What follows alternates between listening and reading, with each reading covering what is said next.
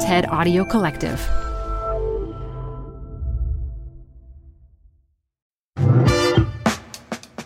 Hi everyone, it's Madupe. This week, the TED Audio Collective is releasing a bunch of great episodes about sports in celebration of the launch of a new podcast, Good Sport with Jody Avirgan. It's a show that makes the case that a powerful way to understand the world around us is to use sports as a lens. To get in the zone, we're sharing a talk from Rasmus Ankersen, a Danish author, entrepreneur, and former football executive who has developed football clubs in Denmark and the United Kingdom.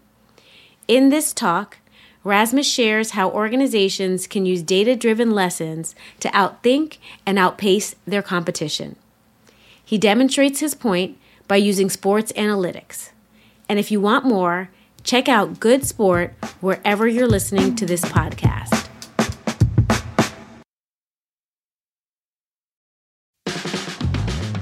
This show is brought to you by Schwab.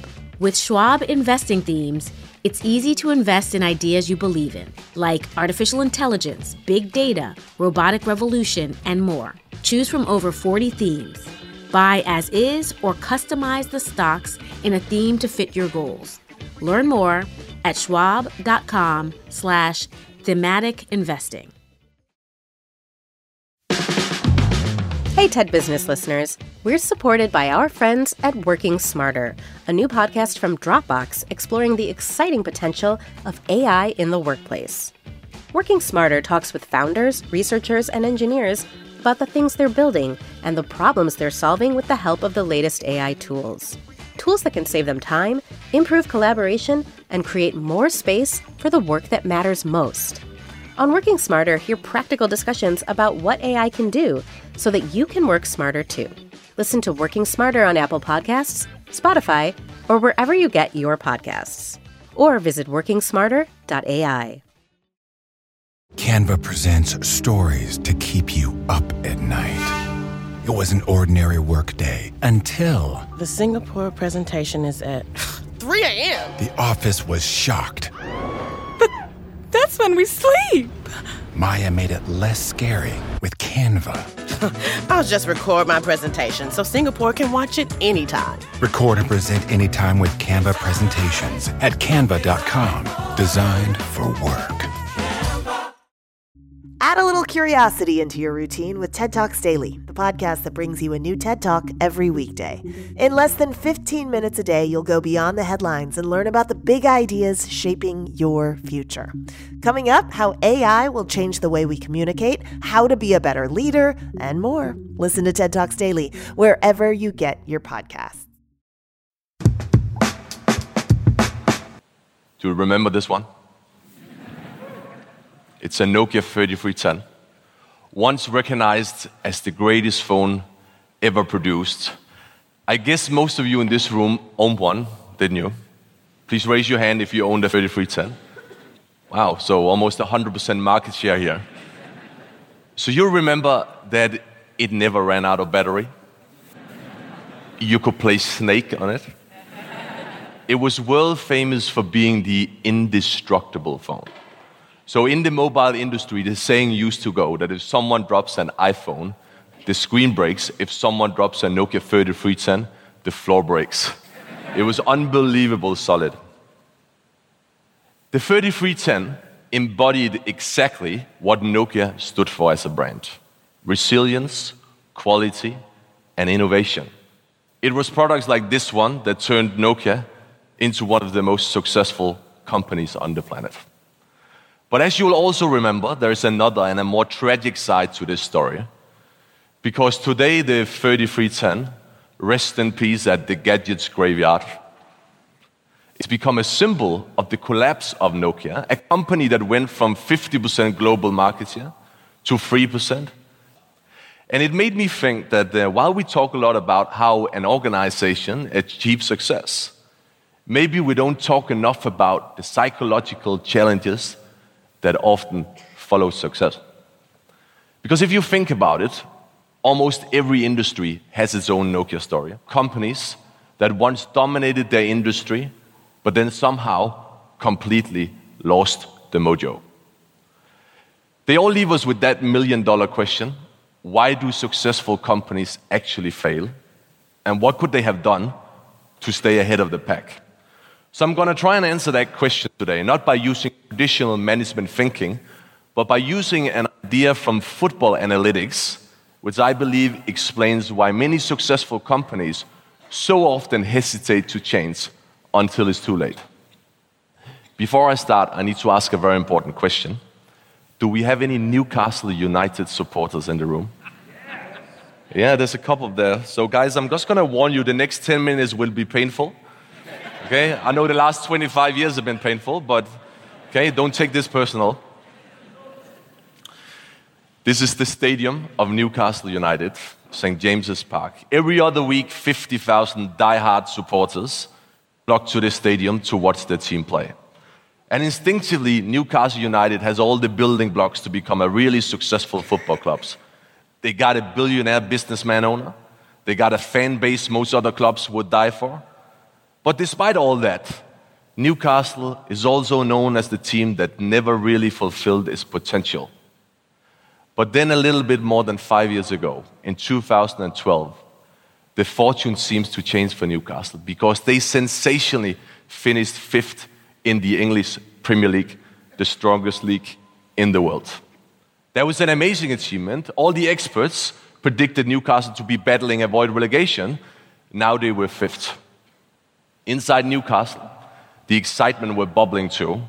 The management team was convinced this is the start of a new era in the football club's history. So they decided to reward the head coach and his whole coaching, the historic long, unbreakable eight-year contract. And they really tried to do everything they could to keep the squad together for the following season, because that's how successful organizations are supposed to think, right? The following season, this happened. Newcastle almost relegated. They finished sixteenth. And no one had a clue what was going on, because they had the same players, they had the same coaching staff, they even played in the same stadiums. I mean, nothing's changed. How could a largely unchanged team go from fifth to sixteenth in less than twelve months? I'm going to try and answer that question, but first I'm going to give you a little bit of background. Because in football, there's a good old expression. It's frequently used by coaches, players, commentators, experts. It goes like this. The league table never lies. It kind of assumes that once the last game of a season is played, justice prevails. The teams that finish top of the table is the best performing team, and the teams that relegate are the worst performing teams. At the end of the day, everyone gets what they deserve. It's not that simple, actually, and let me explain you why. Please meet Matthew Benham. He's a gambler.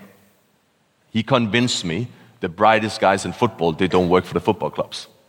They work in the gambling industry.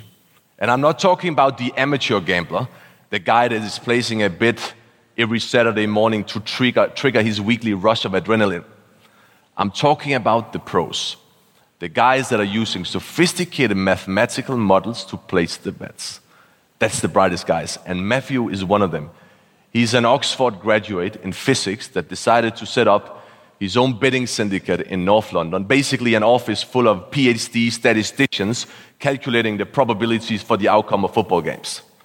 That has made him a rich man.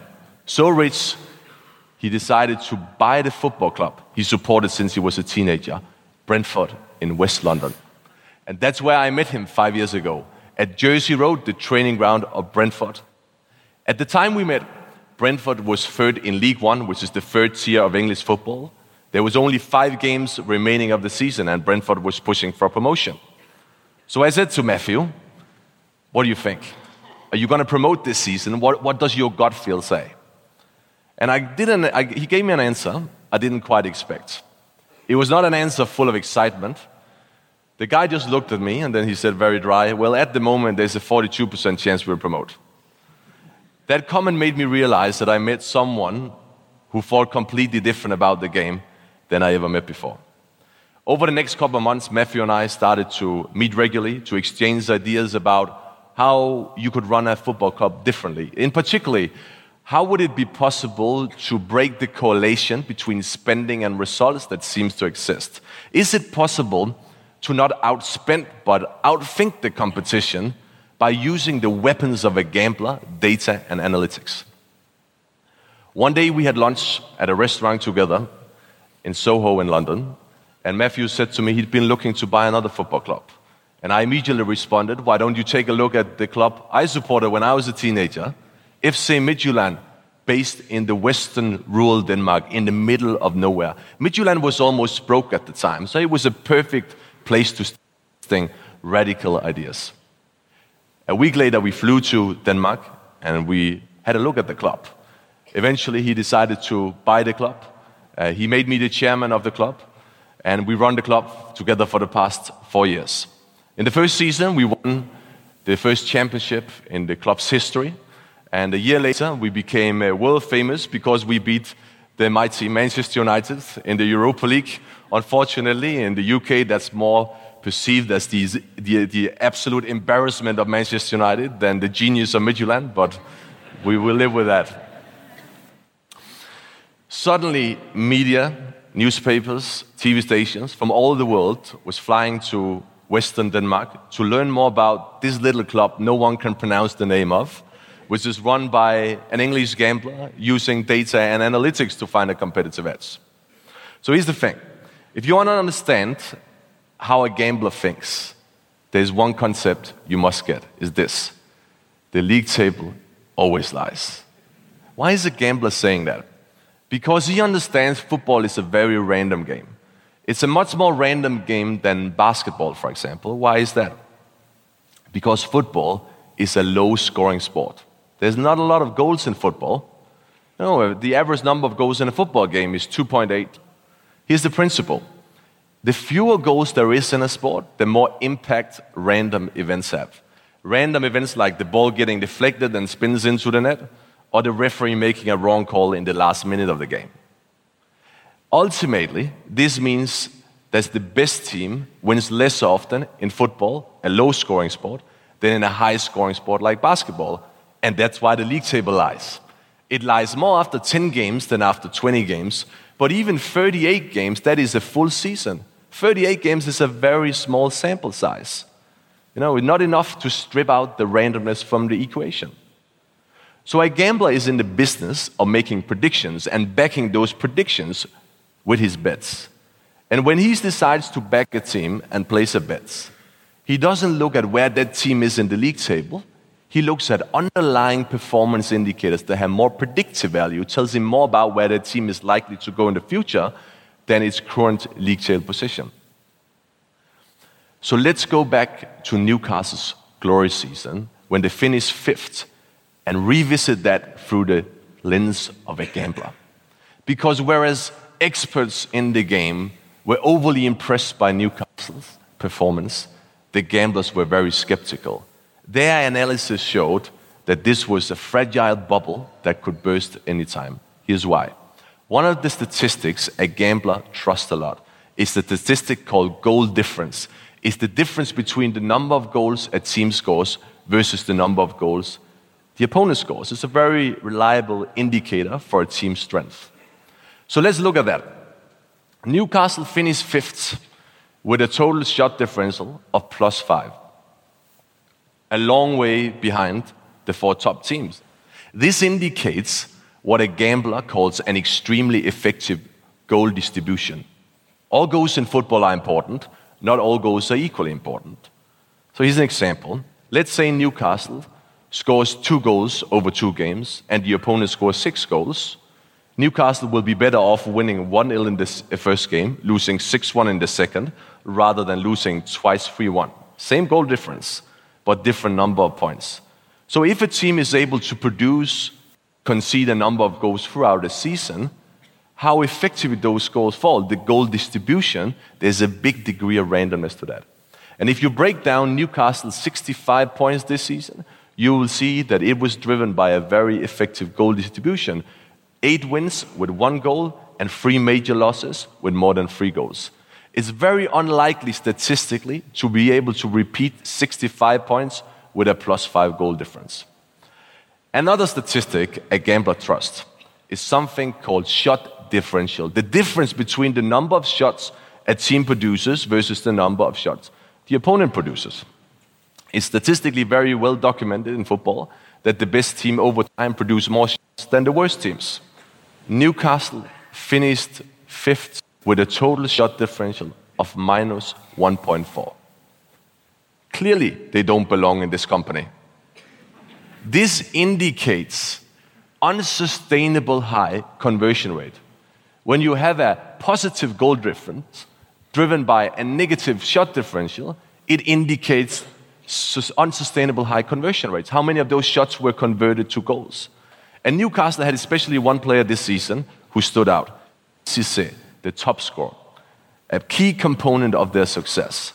He converted thirty-three percent of his shots. Ladies and gentlemen, that's a freaky number. Here's how I would put it. Newcastle's fifth place is the equivalent of a public traded company having a very high share price and a very low customer satisfaction at the same time. You can have that for one year, but you can't maintain that over time. Newcastle got a lot more points in the first season when they finished fifth than the underlying performance justified. Actually, Newcastle performed almost the same way in those two seasons.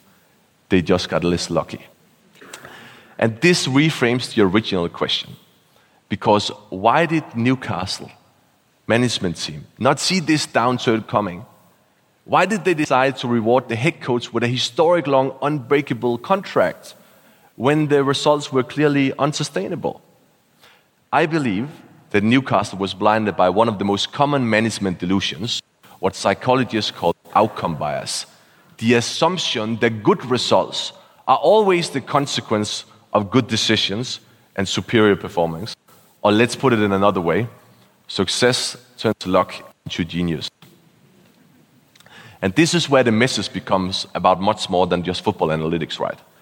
Because when an organization fails, it comes very natural for us to dig for reasons, to ask the tough questions.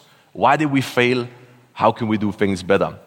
But when we are successful, we don't ask those questions. We tend to just cruise on. Blinded by outcome bias, we expect results to continue automatically. We don't dig into them and ask, what was actually the underlying reasons for the success? Was it because of the oil price? Was it because of good leadership? Or because of exceptional market conditions? How many companies do you think confuse good leadership with good market conditions? Here's the thing. Successful organizations should think more like a good gambler. Because a good gambler has trained his brain to resist the human tendency to assume that good outcomes always mean that someone acted brilliantly. A good gambler treats success with the same skepticism as he treats failure. And this is what successful organizations should do too if they want to stay relevant. Ask themselves the questions of a gambler. Why were we actually successful? How do we separate luck from skill? Is it possible that our league table sometimes lie too? Thank you very much.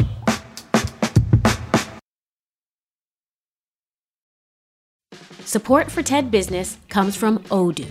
If you feel like you're wasting time and money with your current business software, or just want to know what you could be missing, then you need to join the millions of other users who switched to Odoo.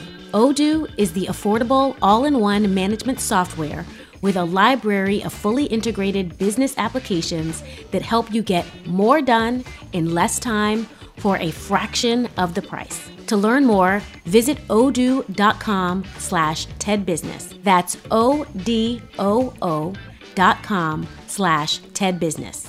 Odoo, modern management made simple. This show is brought to you by Schwab. You're here because you like to keep a pulse on trends in technology. Well, now you can invest in what's trending in artificial intelligence, big data, robotic revolution, and more with Schwab Investing Themes. It's an easy way to invest in ideas you believe in. Schwab's research process uncovers emerging trends. Then their technology curates relevant stocks into themes. Choose from over forty themes. Buy all the stocks in a theme as is, or customized to better fit your investing goals, all in a few clicks. Schwab Investing Themes is not intended to be investment advice or a recommendation of any stock or investment strategy. Learn more at schwab.com slash thematic investing. To hear more, you can find Good Sport wherever you're listening to this podcast. That's it for today. This episode was produced by Kiara Powell and fact-checked by Matias Salas. Special thanks to Anna Phelan, Michelle Quint, Corey Hagem, and Colin Helms. I'm Madupe Akinola. Talk to you again next week.